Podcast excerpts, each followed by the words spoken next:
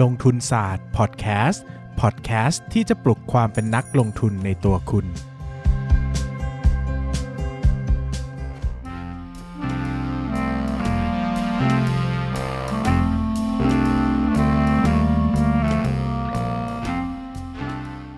สวัสดีครับ ยินดีต้อนรับเข้าสู่รายการลงทุนศาสตร์พอดแคสต์รายการที่จะชวนทุกคนมาพัฒนาความรู้ด้านการเงินและการลงทุนไปด้วยกัน วันนี้นะครับผมอยากจะชวนทุกคนมาคุยกันในประเด็นที่ น่าจะเป็นเรื่องที่กำลังฮอตฮิตอยู่ในปัจจุบันนี้นะครับ ก็คือเรื่องของการเพิ่มทุน หลายคนนะครับก็เอาตรงๆก็คือถือหุ้นมิ้นท์นะก็ไม่ไม่เราไม่จำเป็นต้องเออเอียงเอียงแบบเอียงไปเอียงมาเนอะนะครับ ก็พูดกันตรงๆนั่นแหละว่าหลายคนก็ถือหุ้นมินท์นะครับ แล้วก็ทักมาหลังไม่ว่าเฮ้ยพี่ผมเพิ่มทุนดีไหมนะครับถ้าไม่เพิ่มจะเกิดอะไรขึ้นบ้างนะครับ ก็ก็จะวันนี้ก็จะมาเล่าเรื่องการเพิ่มทุนแบบ เบื้องต้นให้ฟังอะนะครับ ก่อนอื่นก็ต้องอธิบายอย่างนี้นะครับว่าการเพิ่มทุนเนี่ยก็คือการที่บริษัทเนี่ยออกหุ้นใหม่นะครับก็คือต้องเป็นหุ้นใหม่เลยนะนะครับ แล้วก็นำมาขายกับนักลงทุนนะครับเพื่อที่จะได้นำเงินที่ขายหุ้นให้กับนักลงทุนใหม่เนี่ยเข้าไปใช้ในบริษัทนะครับเงินจะไหลเข้าบริษัท ซึ่งในตัวของการเพิ่มทุนเนี่ยนะครับจะมีทั้งหมดหลักๆอยู่ 3 ประเภทด้วยกัน ประเภทแรกก็คือแบบที่เรียกว่า PO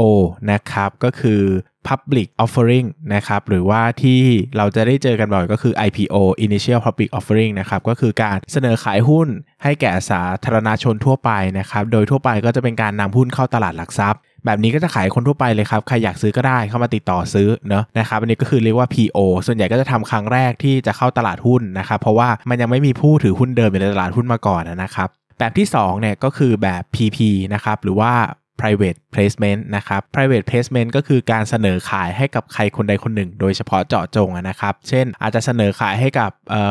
นักลงทุนคนนู้นคนนี้นะครับ โดยส่วนใหญ่ private placement เนี่ยก็จะเป็นการเพิ่มทุนแบบ strategic นะครับ หรือว่ามีกลยุทธ์ใดกลยุทธ์หนึ่งพิเศษ เช่น ต้องการจะเช่นบริษัท A ต้องการจะร่วมพันธมิตรกับบริษัท B แต่ บริษัท B บอกว่าดีลที่คุณขอเนี่ยมันมากเกินไป บริษัท A บอกงั้นคุณก็มาถือหุ้น บริษัทเราด้วยสิอ่าอย่างนี้เป็นต้นนะครับ หรือว่าจะทำการสวปหุ้นกันนะครับ จะมีการต่อรองเหมือนควบรวมธุรกิจกันนะครับ โดย A อาจจะไปซื้อ B แล้วก็ ควบรวมมาเลยนะครับแล้วก็ให้ B มาเป็นผู้ถือหุ้นของ A แทนอย่างเงี้ยนะครับก็ทำได้เหมือนกันนะครับแบบนี้วิธีการหลักก็คืออาจจะออก private placement ให้กับผู้บริหารชุดเดิมอะแล้วก็ swap หุ้นกันอะไรอย่างงี้ก็ทำได้นะครับซึ่งโดยทั่วไป private placement เนี่ยสำหรับผมนะ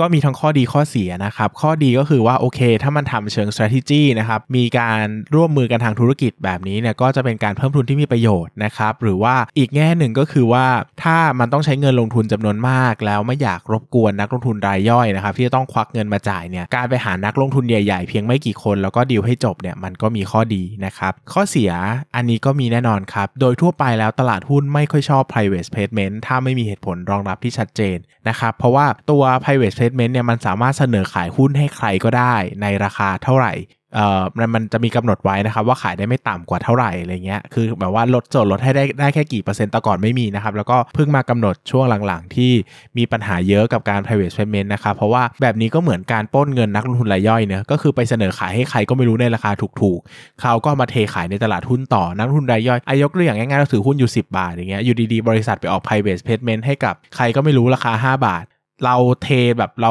รีบขายยังไงใช่ไหมเดี๋ยวเขาได้หุ้นเข้ามาเขาก็มาเทขายใส่ตลาดหุ้น เขามาขายตอน 7 บาท 8 บาท เขายังได้กำไรตั้ง3เท่าไหร่อะ60-70%เลยนะครับ ดังนั้นเนี่ยจริงๆแล้ว private placement เนี่ยไม่ใช่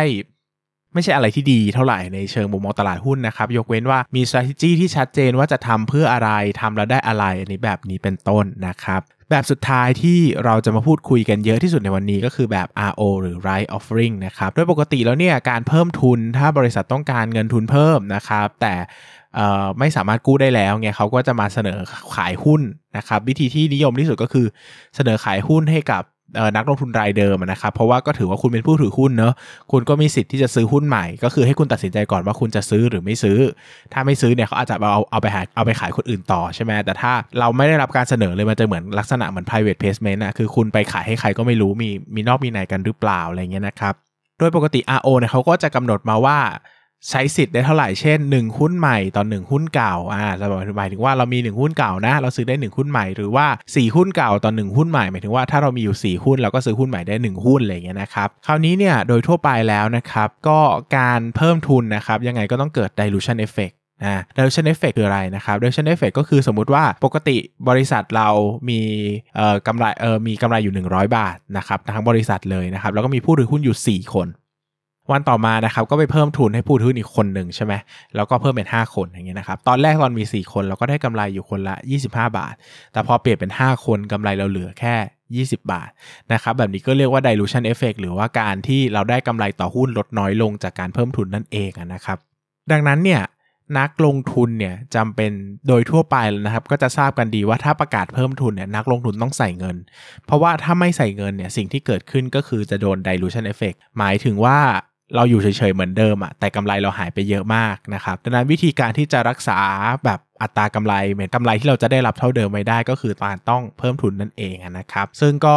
เป็นเรื่องที่นักลงทุนไม่ค่อยชอบเท่าไหร่นะครับ ต้องอธิบายอย่างนี้นะครับว่าหลายคนจะถามผมว่าพี่ประกาศเพิ่มทุนแบบนี้หุ้นจะขึ้นหรือหุ้นจะลงนะครับ สิ่งที่ผมจะตอบก็คือมันคาดเดาไม่ได้นะครับ อย่างหลายคนเนี่ยจะเห็นช่วงนี้นะครับก็คือช่วงที่ผ่านปัจจุบันเนี่ยนะครับหุ้นไหนประกาศเพิ่มทุนราคามักจะลง เพราะว่าเพราะว่านักลงทุนอาจจะยังไม่ไม่อยากใส่ตังค์เพิ่มนะครับแล้วก็ไม่อยากได้ dilution effect ด้วย ก็เลยขายหุ้นทิ้งดีกว่านะครับแต่ยุคสมัยหนึ่งนะครับ การเพิ่มทุนเนี่ยหุ้นไหนประกาศเพิ่มทุนเนี่ยหุ้นวิ่งกระฉูดนะครับขึ้นแรงมากนะครับช่วงนั้นคือช่วงต้มยำกุ้งนั่นเองนะครับก่อนต้มยำกุ้งที่เป็นยุคไฟแนนซ์เฟื่องฟูมากๆเนี่ยธนาคารเนี่ยเขาต้องการเงินจำนวนมากในการไปปล่อยกู้นะครับดังนั้นเนี่ยถ้าเขาไม่มีไม่พอเนี่ยวิธีที่เขาชอบก็คือการเพิ่มทุนนะครับเพราะการเพิ่มทุนจะทำให้ได้เงินเพิ่ม เงินสำรองเพิ่ม และปล่อยกู้ได้มากเพิ่ม ปล่อยปล่อยกู้ได้เพิ่มนะครับช่วงปี 37 ประมาณนี้นะครับ ก็ถ้าธนาคารไหนหรือบริษัทเงินทุนไหนนะครับประกาศเพิ่มทุน ราคาหุ้นจะวิ่งทันทีเลยนะครับดังนั้นเนี่ยผมไม่อยากให้ยึดเป็นสูตรสาเร็จว่าเฮ้ยเพิ่มทุนแล้วราคาหุ้นจะลงนะครับเพราะว่าจริง ๆ แล้วมันต้องดูเหตุผลด้วยนะครับว่าจริง ๆ แล้วการเพิ่มทุนนั้นมันสมเหตุสมผลหรือเปล่า คุ้มค่ากับการลงทุนหรือเปล่านะครับดังนั้นเนี่ยโดยภาพรวมแล้วนะครับผมก็ให้ภาพประมาณนี้นะครับโดยที่การเพิ่มทุนแล้วจะขึ้นจะลงอันนี้ยังตอบไม่ได้นะครับ อีก ประเด็นหนึ่งที่อยากจะให้ทราบก็คือ เอ้ย แล้วถ้าเราจะโดน dilution effect เนี่ย มันโดนขนาดไหนนะครับ หลักการง่ายๆนะครับ จริงๆ มันก็คำนวณได้นั่นแหละ แต่ผมก็จะอธิบายแบบเบสิกสุดๆ นะครับ ให้เราเห็นภาพเลยนะครับ ก็คือ dilution effect ก็คือจำนวนหุ้นใหม่ที่เพิ่มเข้ามาเมื่อเทียบกับจำนวนหุ้นทั้งหมดหลังจากเพิ่มทุนแล้วนะครับ ยกตัวอย่างเช่น ถ้าเรา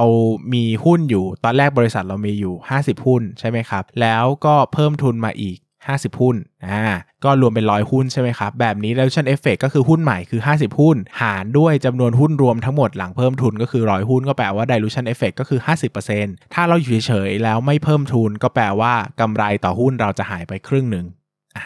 เอาใหม่นะครับ สมมุติว่าถ้าเรามีหุ้นอยู่ 70 หุ้นนะครับ แล้วก็มี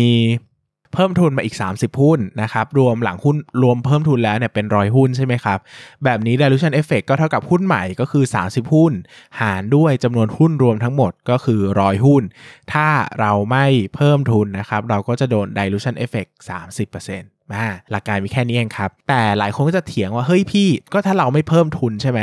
จำนวนหุ้นข้างล่างอะมันก็จะไม่เต็มจำนวนหรือเปล่าใช่ไหมมันก็อาจจะไม่ได้เต็มร้อยก็ได้อาจจะเป็นแบบ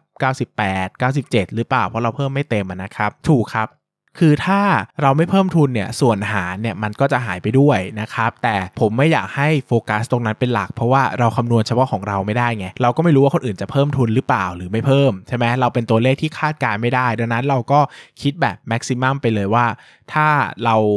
ไม่เพิ่มทุนเนี่ย dilution effect สูงสุดมันจะเป็นเท่าไหร่นะครับ ซึ่งการที่เราไม่เพิ่มทุนเนี่ย ไม่ได้หมายความว่าเขาจะหาหุ้นเพิ่มทุนได้ไม่ครบนะครับ โดยทั่วไปเนี่ย บริษัทก็จะมีการให้สิทธิ์การเพิ่มทุนเกินสิทธิ์ได้ เช่น เพิ่มทุนแล้ว ใครไม่อยากเพิ่มก็สามารถให้คนที่เขาอยากเพิ่มเกินสิทธิ์ตัวเองอะเพิ่มไปได้นะครับดังนั้นเนี่ยหลายครั้งเนี่ยถึงแม้ว่าเราจะไม่เพิ่มทุนก็ตาม ก็จะมีคนมาขอใช้สิทธิ์แทนเราอ่าจะทำให้ส่วนหารเนี่ยมันเต็มได้นะครับดังนั้นเนี่ยไม่อยากให้โฟกัสที่สูตรมากนักให้เห็นแค่ภาพรวมก็พอว่ามันจะโดน dilution ประมาณกี่เปอร์เซ็นต์ มันหนักหนาสาหัสแค่ไหน สมมุติว่าถ้าเราบอกว่าเรา 10 ต่อหนึ่งอย่างเงี้ยนะครับ dilution สิบเปอร์เซ็นต์เราอาจจะรู้สึกว่า เออ มันต้องเป็น 9 9 ต่อ1นะ ถ้า 9 9 ต่อ1เนี่ยจะ dilution 10%ก็เออ ก็ก็ไม่ได้มากนะ อะไรอย่างเงี้ยนะครับ ก็อาจจะไหว แต่ถ้ามัน 1 ต่อ1เนี่ย dilution 50%อาจจะไม่ไหวอย่างเงี้ยนะครับ อันนี้ก็แล้วแต่มุมมองของแต่ละคน ถ้าเราไม่ซื้อนะครับ สิ่งที่เราจะเจอก็คือ dilution effect นั่นเองคำถามคือพี่แล้วไม่เพิ่มทุนได้ไหมอะ ก็ไปซื้อหุ้นในตลาดหุ้นเอาอะใช่ไหมทำได้หรือเปล่าอะไรเงี้ยนะครับคำตอบก็คือทำได้นะครับ ไม่ได้ผิดอะไร แล้วก็มีข้อดีก็คือ ถ้าเราซื้อในจำนวนที่เราจะต้องเพิ่มทุนเนี่ย เราก็จะไม่โดน dilution effect ด้วยแล้วสิ่งสำคัญก็คือเราจะไม่คือจริง ๆ แล้วอะพอเราไม่เพิ่มทุนอะส่วนหารมันจะหายไปไง ดังนั้น dilution effect จะน้อยกว่าที่คิด มันก็อาจจะดีกว่าก็ได้ แต่โดยความเป็นจริงแล้วเนี่ย มันมีอีกสิ่งหนึ่งที่มันจะ มันจะกันเราอยู่นะครับ ก็คือเรื่องของส่วนลดนะครับ โดยปกติเนี่ยการจะเพิ่มทุนนะครับ เขาก็ต้องมีแรงจูงใจนะครับ แรงจูงใจให้ให้กับนักลงทุนรายเก่าเนี่ยควักเงินออกมาเพิ่มทุนใช่ไหมถ้าแหมจะให้เพิ่มทุนแล้วอยู่ดีๆ คนแบบต้องมาถือแบบถือหุ้นอยู่ดีต้องมาควักเงินสดจ่ายเพิ่ม มันต้องมีอะไรจูงใจสักหน่อยนะครับ ซึ่ง กรณีนี้ก็มักจะเป็นส่วนลดราคาหุ้นนะครับก็อาจจะลดให้ 15% 20%ก็แล้วแต่กำหนดนะครับว่าจะลดให้เท่าไหร่ ซึ่งถ้าเราไม่ซื้อตอนเพิ่มทุนที่มันมีให้ลดราคาให้เนี่ยแล้วไปซื้อตอนทีหลังที่มันเข้าตลาดหุ้นแล้วนะครับ ถ้าราคาหุ้นมันไม่ได้ตกไปกว่าส่วนลดเนี่ยเราก็จะขาดทุนเนอะเพราะว่าเราซื้อแบบมีส่วนลดแน่ๆเนี่ยมันการันตีได้ดีมากกว่านะครับ ดังนั้นโดยภาพรวมแล้วเนี่ยโดยภาพรวมแล้วเนี่ยนะครับ ตัวของการเพิ่มทุนเนี่ยก็ค่อนข้างเป็น ปัจจัยที่ที่น่ากังวลอยู่ประมาณหนึ่งนะครับ โดยเฉพาะสำหรับคนที่ถือหุ้นแล้วไม่ได้มีเงินสดสำรองมากมายนะครับ ลองคิดสภาพนะครับว่าสมมติเราถือหุ้นตัวหนึ่งอยู่แสนหนึ่งอะเราเงินเดือนหมื่นหนึ่งเงี้ยเราถืออยู่แสนหนึ่งแล้วมีวันหนึ่งเขาบอกเพิ่มทุนนะหนึ่งต่อหนึ่งเอาเงินมาเพิ่มให้อีกแสนหนึ่งเออ ก็ช็อกเหมือนกันเนอะนะครับหมายถึงว่าอยู่ดีต้องควักเงินแสนหนึ่งอะใช่ไหมแล้วต้องไปคิดถึงนักทุนรายใหญ่ที่ถือถือหุ้นอยู่สี่พันล้านอะแล้วประกาศเพิ่มทุนแบบ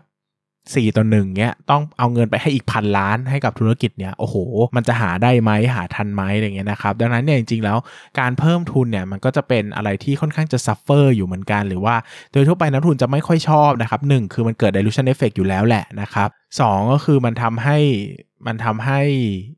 มันทำให้ตัวของเราต้องหาเงินสดมาเพิ่มนะครับ ดังนั้นโดยทั่วไปในบริษัทส่วนใหญ่ก็จะไม่ค่อยเพิ่มทุน ถ้ามันไม่ได้เป็นแบบเรื่องสำคัญจำเป็นจริงๆอะนะนะครับ แต่ส่วนใหญ่เราก็จะเจอว่ามันสำคัญจำเป็นจริงๆนั่นแหละ เพราะว่าเขาอาจจะกู้ไม่ไหวแล้วนะครับ ต้องเพิ่มส่วนทุนก็ไม่มีทางเลือก คือจริง ๆ แล้ว ผู้บริหารเนี่ยก็รู้แหละว่าการเพิ่มทุนเนี่ยนักลงทุนก็ไม่ชอบนะครับ แต่หลายครั้งมันก็ไม่มีทางเลือกอีกแล้วก็ต้องทำนะครับ ก็ลองตัดสินใจดู ถ้าไม่เพิ่มนะครับ ก็อาจจะพิจารณาขายเพื่อป้องเพื่อเพื่อแบบไม่ต้องมาเจอ dilution effect หรือเปล่าหรือว่าจะถือไว้แล้วก็ยินยอมที่จะโดน dilution effect ก็ได้นะครับ อันนี้ก็แล้วแต่เราพิจารณาว่าเราจะชอบไม่ชอบอย่างไรนะครับ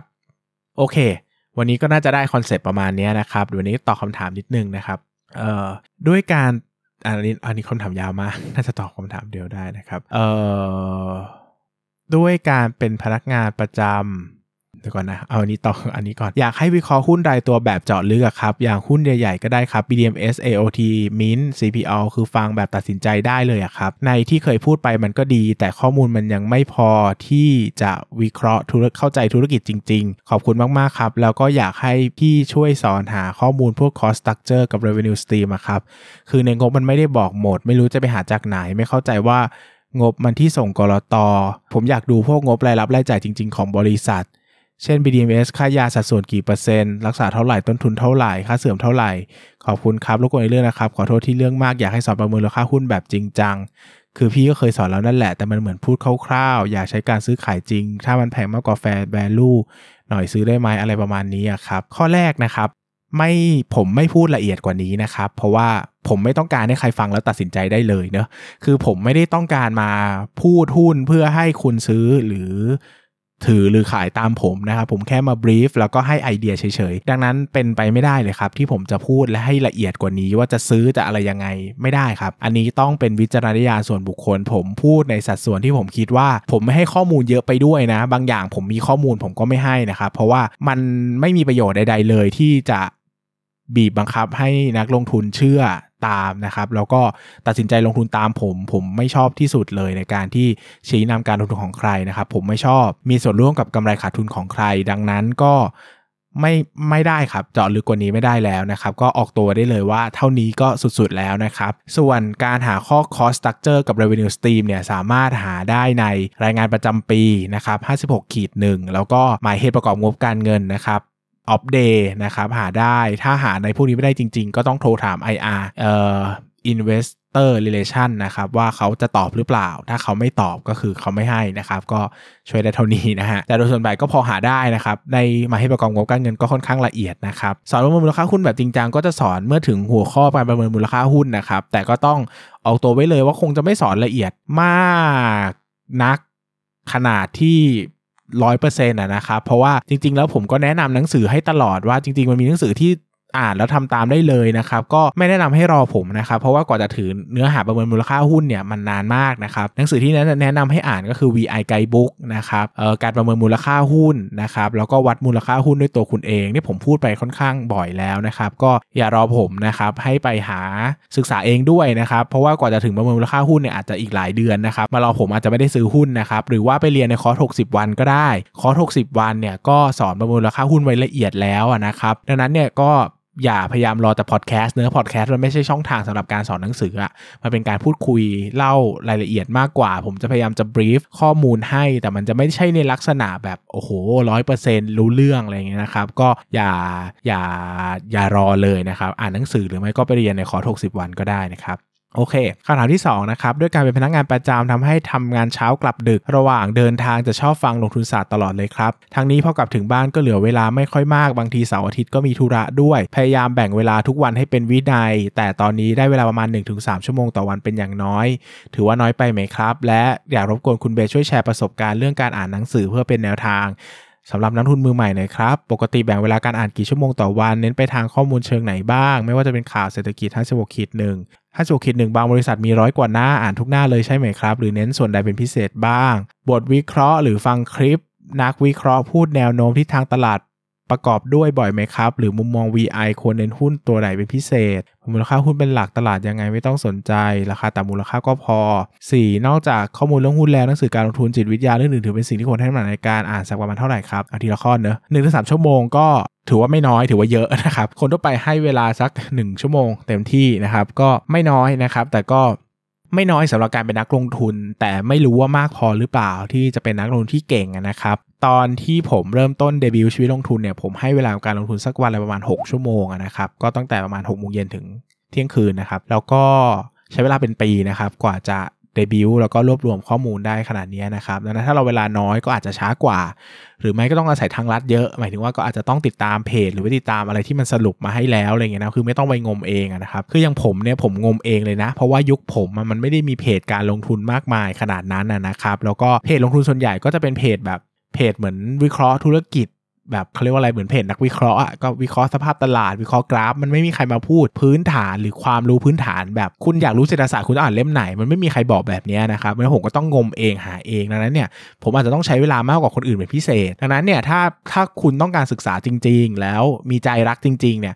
หลังไมค์มาได้ว่าเอ้ยอ่านเล่มนี้แล้วไปเล่มไหนต่ออะอะไรเงี้ยคือผมมายินดีช่วยเพราะว่าจะได้ไม่ต้องไปงมเอง แต่มันก็หมายว่าคือมันก็ไม่ได้สามารถ shortcut ได้ร้อยเปอร์เซ็นต์สุดท้ายที่ผมก็ต้องบอกให้หนังสือไปอ่านอยู่ดี หมายถึงว่าผมไม่สามารถแบบ short จากร้อยเหลือศูนย์ได้ใช่ไหมก็อาจจะต้องร้อยเหลือเจ็ดสิบห้าสิบอันนี้ก็เต็มที่แล้ว แต่ถ้าตั้งใจจริงๆเนี่ยก็พูดคุยกันได้นะครับทักมาได้ว่าเฮ้ยผมอ่านเล่มนี้เล่มนี้เล่มนี้แล้วนะอะไรอย่างเงี้ยมันประมาณไหนนะครับนี่แล้วผมค่อนข้างจะเวลข้ามกับคนที่ตั้งใจศึกษาเนอะแต่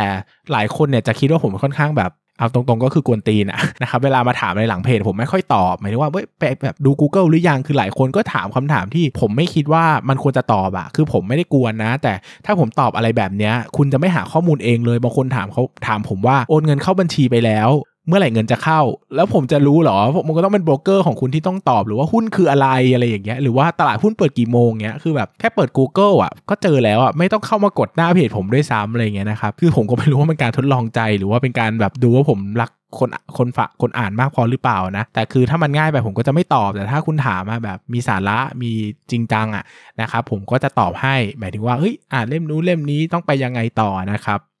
ประมาณนี้นะครับ ตอบยาวเชียวอะอ่านหนังสือประมาณกี่ชั่วโมงต่อวันครับ เน้นไปทางข้อมูลเชิงไหนตอน ตอนที่อ่านหนังสือหุ้นเยอะๆก็อ่านวันละประมาณ 3-6 ชั่วโมงนะครับ แต่ตอนนี้ไม่ค่อยได้อ่านแล้วนะครับตอนนี้อ่านวรรณกรรมอ่านนิยายนะครับ ก็ตอนนี้เป็นนักเขียนก็มาทำอย่างอื่นด้วยนะครับ ก็ไม่ได้ค่อยโฟกัสการลงทุนเท่าเก่านะครับ56ขีดหนึ่งบางบริษัทมีเป็นหลักร้อยหน้าอ่านทุกหน้าเลยใช่ไหมครับ หรือเน้นแสดงพิเศษบ้าง เออลองไปค้นหาบทความในเพจผมดูนะ ก็ลองเข้า investorate.co อะครับ แล้วก็ลอง search ว่า 56ขีดหนึ่งผมว่าผมเคยเขียนสอนไปแล้วนะครับจำไม่ได้เหมือนกันนะเพราะมันผมเขียนบทความมาเป็นพันบทความแล้วนะนะครับดังนั้นก็เข้าไปอ่านดูได้ ลองไป search ดูก่อนว่า 56ขีดหนึ่งผมเคยพูดไว้หรือเปล่า ผมว่าผมเคยพูดแล้วแหละ แต่ถ้ามันไม่มีจริงๆนะครับเดี๋ยวผมจะจัดพอดแคสต์ให้ตอนหนึ่งเลยสอนอ่าน 56ขีดหนึ่งแต่ผมว่าเคยสอนไปแล้วแหละหรือผมไลฟ์ไม่รู้จำไม่ได้แต่มันเคยแล้วแหละนะครับลองไปรื้อดูในเพจแล้วก็ในเว็บผมดูนะครับ เออผมอ่านผมฟังบทบทวิผมอ่านบทวิเคราะห์ฟังนะคลิปนักวิเคราะห์ไหมผมอ่านบทวิเคราะห์ครับ เพราะว่านักวิเคราะห์จะเข้าถึงข้อมูลบางอย่างที่เราเข้าไม่ถึงได้ เช่นบางบริษัทจัด analyst meeting ไว้ให้นักลงทุนรายย่อยเข้า ไม่มาไม่ไม่ไม่มาอัปเดตอย่างเงี้ยมันไม่มีทางที่เราจะได้รู้ข้อมูลของเขา ถ้าเราไม่เข้า ถ้าเราไม่อ่านบทวิเคราะห์อะเนอะนะครับแต่ผมอ่านแต่บทวิเคราะห์นะครับผมไม่ค่อยฟังคลิปนักวิเคราะห์เท่าไหร่เพราะว่าพอพอมันเป็นคลิปนักวิเคราะห์เนี่ยมันจะเป็นความคิดของเขาเป็นหลักอะ่ะมันไม่ค่อยมีแบบมันมัน ตัวแฟกต์มันน้อยอะใช่ไหมเพราะเขาถามถามเขาตอบเลยนะครับเพราะนั้นเขาจะเป็นเขาจะตอบมากกว่าว่าแต่ตัวซื้อตัวไหนขายตัวไหนดีไม่ดีอะไรเงี้ยซึ่งอันนี้ผมรู้สึกว่าเป็นเรื่องที่เราต้องคิดเองนะครับหมายถึงว่าเราก็หวังพึ่งนักวิเคราะห์ไม่ได้เพราะว่ามันเป็นเงินของเราเนอะนะครับดังนั้นเนี่ยผมก็จะสนใจสนใจเฉพาะข้อมูลที่เป็นข้อมูลดิบมากกว่านะครับแล้วก็สนใจแค่ประเมินมูลค่าหุ้น แล้วก็ซื้อหุ้นที่เราสนใจนะครับนอกจากเรื่องหุ้นแล้วหนังสือการลงทุนจิตวิทยาอื่นๆ ถือว่าเราควรให้น้ำหนักประมาณสักเท่าไหร่ดีครับ ก็ถ้า เอาเรื่องของ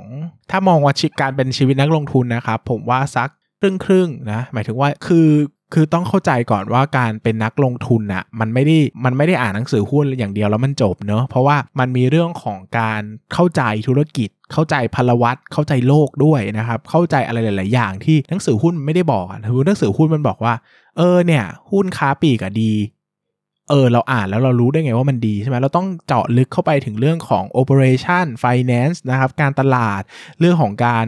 การบริหารธุรกิจงบการเงิน การสภาพ อุตสาหกรรมสภาพประเทศประวัติศาสตร์ของประเทศนั้นๆ อีกประวัติศาสตร์ของหุ้นตัวนั้นๆอีกซึ่งมันกลายเป็นว่าจริง ๆ แล้วอะหนังสือหุ้นอะมันเป็นแค่การใส่แว่นของนักลงทุนดูโลกใบนี้เฉยๆ แต่มันไม่ได้ให้ความรู้พื้นฐานเกี่ยวกับภาพธุรกิจปัจจัยโดยทั่วนะครับดังนั้นเนี่ยการจะเข้าใจธุรกิจจริงๆอะคือเราต้องคิดแบบนักบริหารธุรกิจนะครับ ถ้าอยากจะเข้าใจบัญชีจริงเราต้องคิดแบบนักบัญชีอะคือเราจะอ่านแต่หนังสือหุ้น แล้วเราก็มองธุรกิจแบบนักลงทุนมอง มองบัญชีแบบนักลงทุนมองอะมันก็จะเป็นการมองจากภายนอก ซึ่งส่วนใหญ่มันก็จะผ่านไปแล้วอะใช่ไหมอย่างเช่นแบบ แล้วหนังสือหุ้นบอกว่ากำไรโตต่อเนื่อง 10 ปีอะโอ้ยกว่าที่มันจะโตต่อเนื่อง 10 ปีอะราคาหุ้นมันขึ้นไปกี่สิบเด้งแล้วอะใช่ไหมครับกว่าเราจะรู้ว่ามันดีอะมันช้าไปหรือเปล่านะครับซึ่งอันนี้เป็นเรื่องเบสิกพื้นฐานมากนะครับถึงแม้ว่านักลงทุนเก่งๆ ที่คุณรู้จักหลายคนอะบางคนเขาก็ไม่ได้ซื้อหุ้นที่มันแบบมีประวัติศาสตร์ยาวนานเป็น 10 ปี เพราะว่าเขาต้องศึกษาวิเคราะห์ธุรกิจ แล้วก็มองภาพในอนาคตเป็นส่วนใหญ่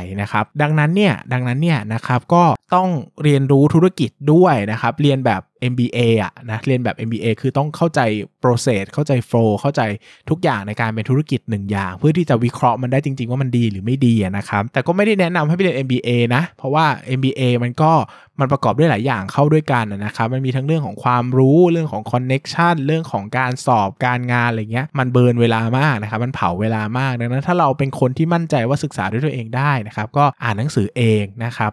ก็ ผมอ่านหนังสือเป็นร้อยเล่มนะครับหนังสือที่เกี่ยวข้องไม่อยากใช้คำว่าหนังสือที่เอามาใช้กับการลงทุนได้นะครับ ก็อาจจะครึ่งหนึ่งก็เป็นหนังสือหุ้นเพียวๆเลยพูดถึงการลงทุนเพียวๆเลยนะครับหนังสือบางอย่างอย่างเงี้ยนะครับ ก็ก็ผมเชื่อว่ามันก็มีประโยชน์อะแต่มันจะมีน้อยมีมากก็อันนี้ก็ตอบไม่ได้เหมือนกันนะครับ หนังสือจิตวิทยาหนังสือประวัติศาสตร์ อย่างเงี้ยอย่างหนังสือประวัติศาสตร์เอ่อประวัติศาสตร์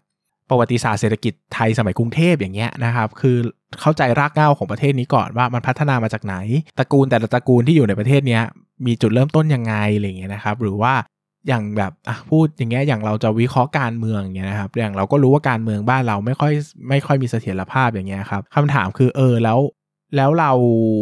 วิเคราะห์ได้ยังไง ถ้าเราไม่เข้าใจอดีตก่อน ก็ไปอ่านประวัติศาสตร์ก่อนได้อะไรอย่างเงี้นะครับ มันก็ช่วยหลาย ๆ อย่างนะครับ ก็ให้คำตอบประมาณนี้ละกันสำหรับวันนี้ก็น่าจะครบถ้วนกระบวนความนะครับ ก็ขอขอบคุณทุกคนมากเลยครับ สวัสดีครับ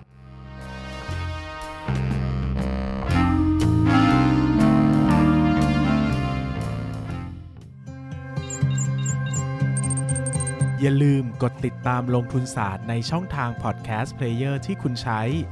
แล้วกลับมาปลุกความเป็นนักลงทุนกันใหม่ในลงทุนศาสตร์พอดแคสต์